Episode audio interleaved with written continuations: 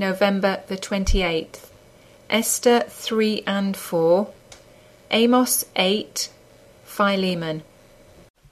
After these things did King Ahasuerus promote Haman the son of Hammedatha the Agagite, and advanced him, and set his seat above all the princes that were with him. And all the king's servants that were in the king's gate bowed and reverenced Haman, for the king had so commanded concerning him. But Mordecai bowed not, nor did him reverence. Then the king's servants, which were in the king's gate, said unto Mordecai, why transgressest thou the king's commandment? Now it came to pass when they spake daily unto him, and he hearkened not unto them, that they told Haman to see whether Mordecai's matters would stand, for he had told them that he was a Jew. And when Haman saw that Mordecai bowed not, nor did him reverence, then was Haman full of wrath, and he thought scorn to lay hands on Mordecai alone, for they had showed him the people of Mordecai. Wherefore Haman sought to destroy all the Jews that were throughout the whole kingdom of Ahasuerus, even the people of Mordecai. In the first month, that is, the month Nisan, in the twelfth year of King Ahasuerus, they cast pur, that is, the lot, before Haman from day to day, and from month to month, to the twelfth month, that is, the month Adar. And Haman said unto King Ahasuerus, There is a certain people scattered abroad and dispersed among the people in all the provinces of thy kingdom, and their laws are diverse from all people, neither keep they the king's laws. Therefore it is not for the king's profit to suffer them. If it please the king, let it be written that they may be destroyed, and I will pay ten thousand talents of silver to the hands of those that have the charge of the business, to bring it into the king's treasuries. And the king took his ring from his hand, and gave it unto Haman the son of Hammedatha the Agagite, to the Jews' enemy.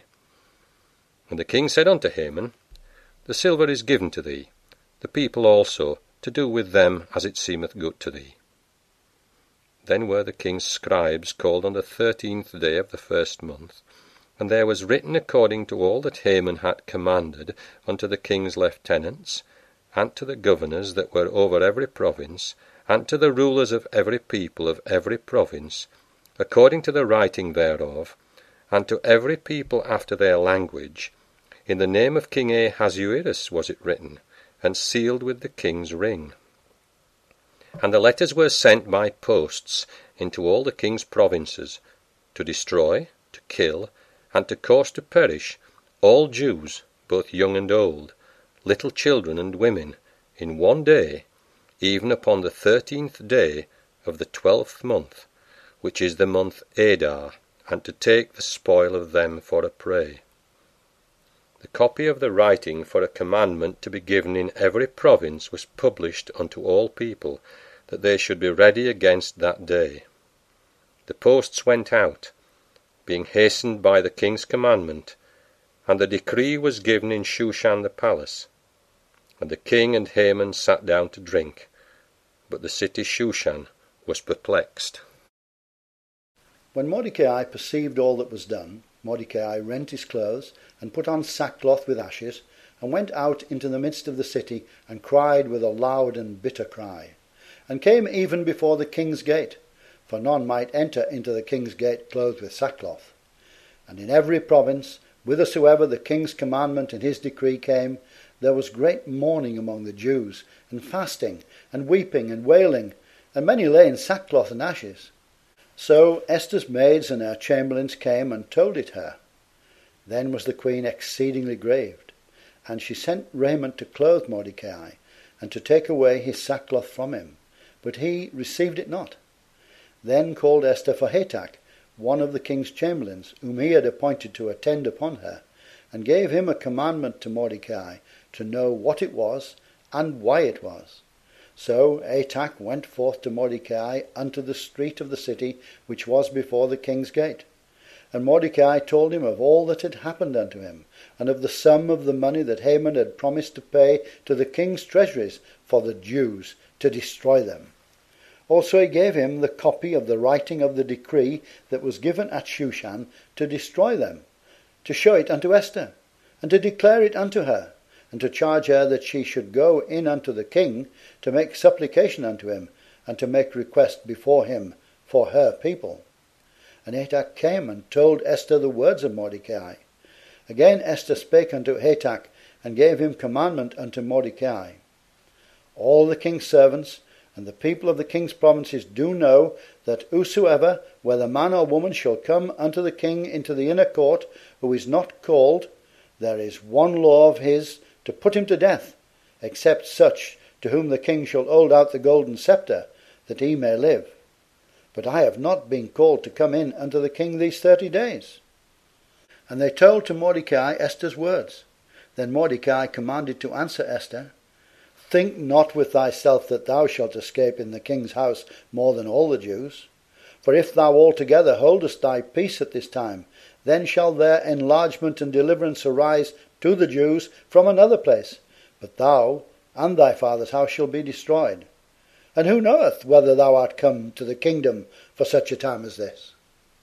Then Esther bade them return Mordecai this answer Go, gather together all the Jews that are present in Shushan, and fast ye for me, and neither eat nor drink three days, day or night.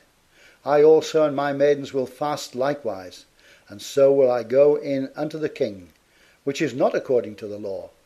And if I perish, I perish. So Mordecai went his way, and did according to all that Esther had commanded him. Thus hath the Lord God showed unto me, and behold, a basket of summer fruit. And he said, Amos, what seest thou? And I said, A basket of summer fruit. Then said the Lord unto me, The end is come upon my people of Israel. I will not again pass by them any more. And the songs of the temple shall be howlings in that day, saith the Lord God. There shall be many dead bodies in every place.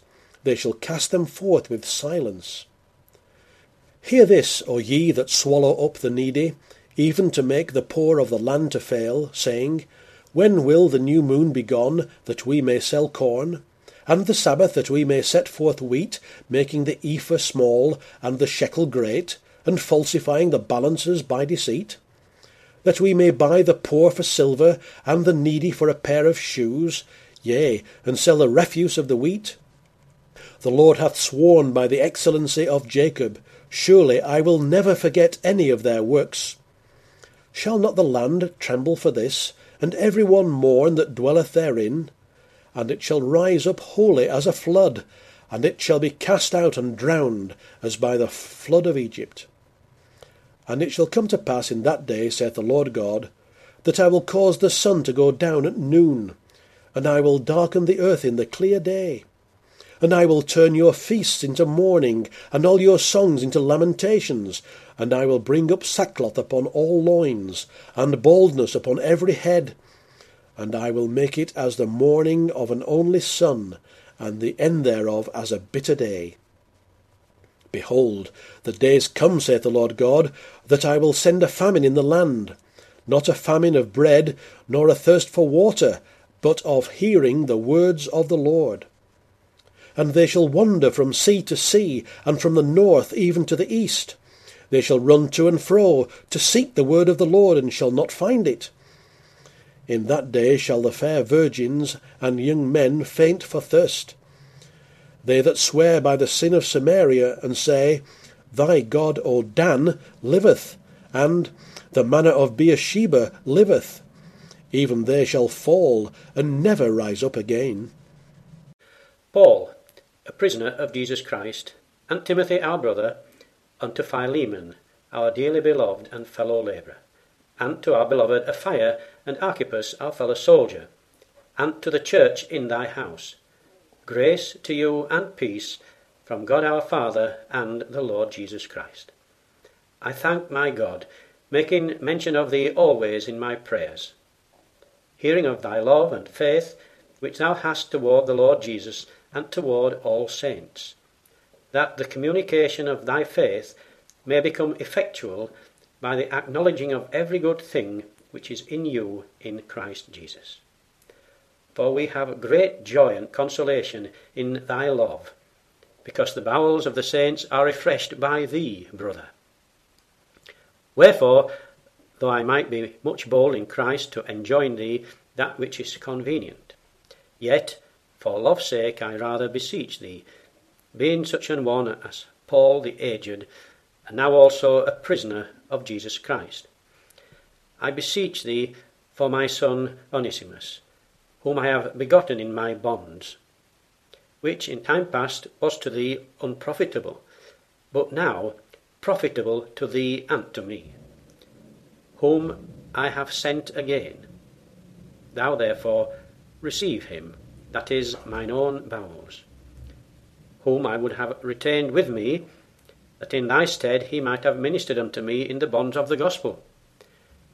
But without thy mind would I do nothing, that thy benefit should not be as it were of necessity, but willingly. For perhaps he therefore departed for a season that thou shouldest receive him for ever, not now as a servant, but above a servant, a brother beloved, specially to me, but how much more unto thee, both in the flesh and in the Lord. If thou count me therefore a partner, receive him as myself. If he hath wronged thee, or oweth thee aught, put that on mine account. I, Paul, have written it with mine own hand, I will repay it. Albeit, I do not say to thee how thou owest unto me even thine own self besides. Yea, brother, let me have joy of thee in the Lord. Refresh my bowels in the Lord.